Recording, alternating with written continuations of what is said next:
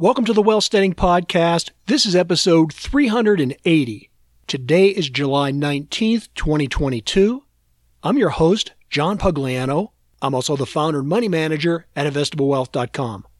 What I'm going to talk about today are a couple very nuanced, very subtle indicators that I've been seeing over the past few weeks, and they don't predict the future. They're not a secret algorithm. They're simply some observations that are out of what the mainstream is talking about. And I think that they are much more reliable indicators that the overall economy is on stable ground compared to all the hand wringing and panic driven fears that you hear about hyperinflation or, you know, a possibility of a recession right around the corner, or maybe we're even in a recession. Listen, there's no denying that we're in a slowdown, but a slowdown is not a recession or a depression.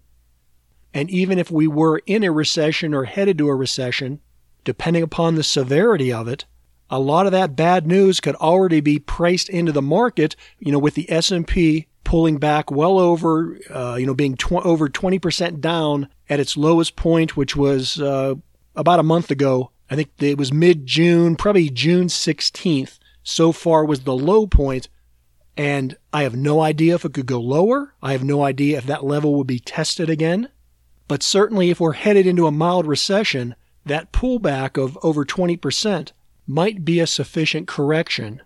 And since the market is a forward looking indicator, the lows could perhaps already be priced in. Now, do I know that with absolute assurity? Absolutely not. I mean, you really have to understand that no one can predict the future. So rather than trying to predict the future, let's simply look at the facts. And one of the biggest facts is that corporations are still making profits. Now, yes, the rate of profit growth has declined, as would be expected after we've come through the major excesses of the pandemic. That's why the time that we're in right now is so critical because it was just last week that second quarter and expectations are becoming announced. Now, the, primarily the banks announced last week, and the banks are being very conservative, and a lot of people are taking that as negative news. But I continue to believe that bank stocks are seriously undervalued. Yes, the big money centered banks definitely have exposure to geopolitical risk and currency fluctuation, and they're not going to be doing the deal making on the equity side that they had over the big run up during the pandemic.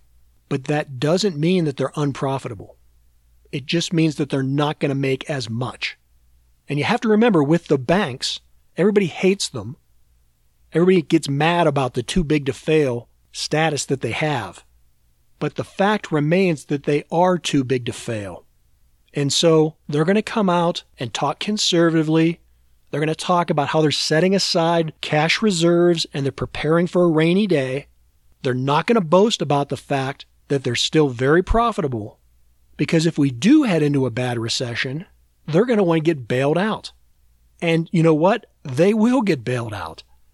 But the CEOs of the major banks are not going to pound their chest and talk about how profitable they are because they want to deflect the criticism of both the public and of the Congress. I mean, look at what politicians and especially President Biden has said about profits in the oil companies. The banks don't want to be in that position. They are still very profitable. And if you look at key indicators for the financial sector, like non performing loans or delinquent payments or mortgages in foreclosure, none of that is an issue right now. Now, the numbers have ticked up off the very, very extremely ultra low bottoms that they were at coming out of the free money era of the pandemic. But we are at historical lows when it comes to things like credit card delinquencies and mortgage defaults.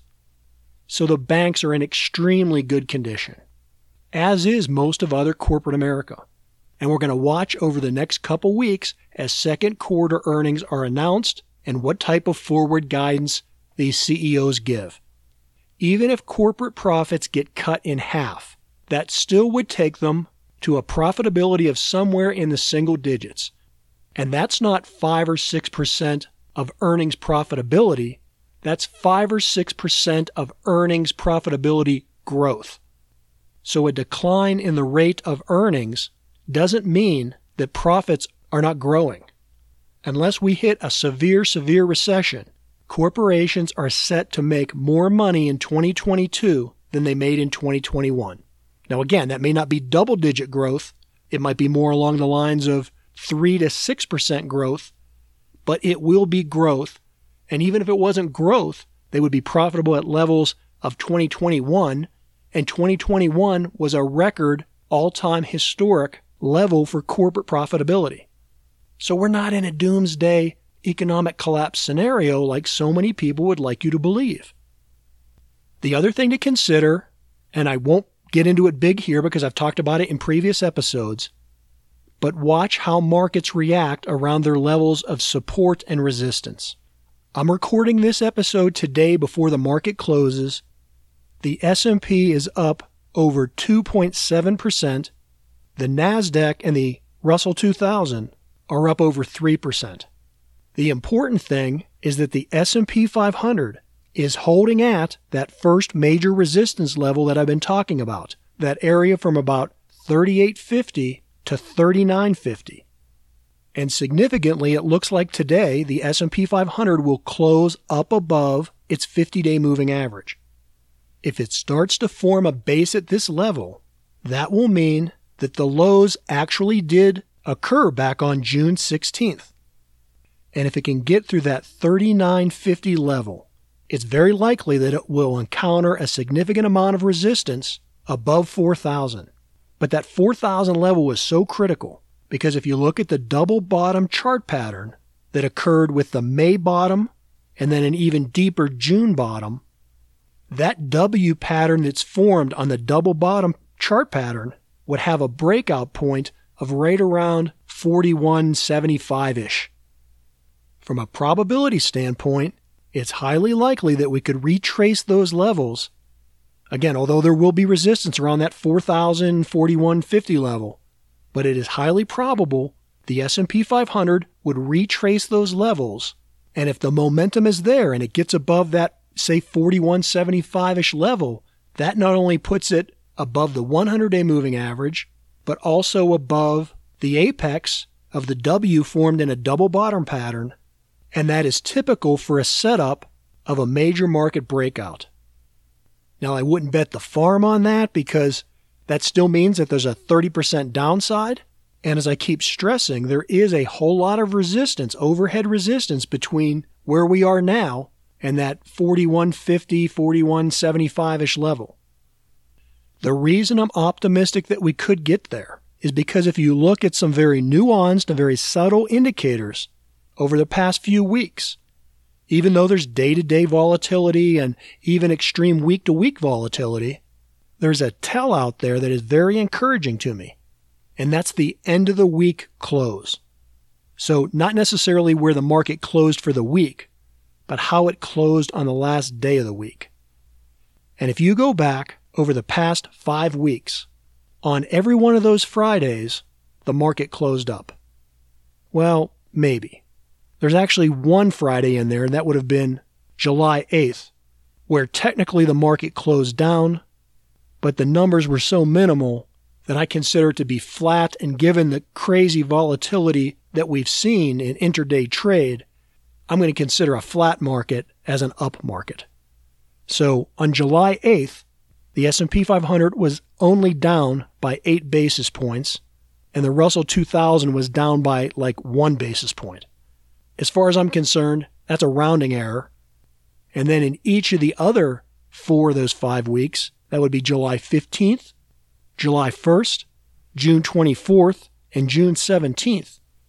And each of those end of week closes on that day, the market was up, and in some cases it was up significantly, and that's important because a lot of times active traders, especially when they're worried about headline news, they close out their positions at the end of the week. They don't want to take that risk of what kind of announcements can be made late on a Friday night or early on a Sunday morning.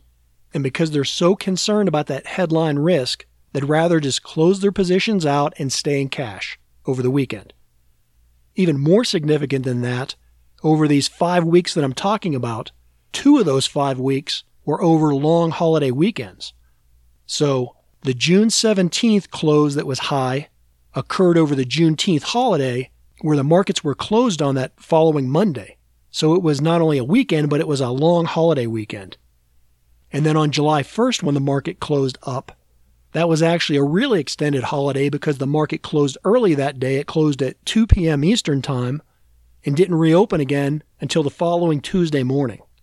And yet the market closed up. Again, that's kind of nuanced, it's very subtle, but it does indicate to me from a technical standpoint that the smart money is not as fearful and not as worried about a full blown recession like the majority of other people seem to be concerned about. Now, that in and of itself doesn't mean that we did put in a bottom back on June 16th. It simply illustrates the point that if you ignore the headlines and you dig in and look at the actual data and the actual price volume action, you might see that under the surface, things aren't nearly as bad or nearly as volatile as they appear in the drama that's portrayed by the media. So, bottom line on all this is that we're in a very volatile market. You either have to choose to be in or be out. I personally have chosen to be in because I think the market's been way oversold. I think a lot of bad news is already priced in.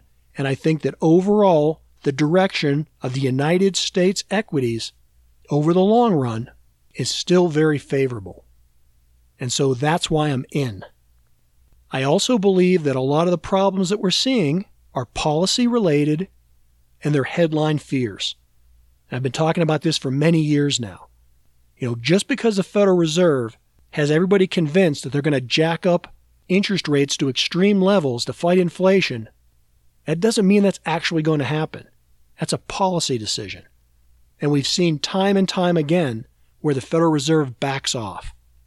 Likewise, the problems that we're seeing with food inflation and energy inflation are not existential threats driven by the lack of resources.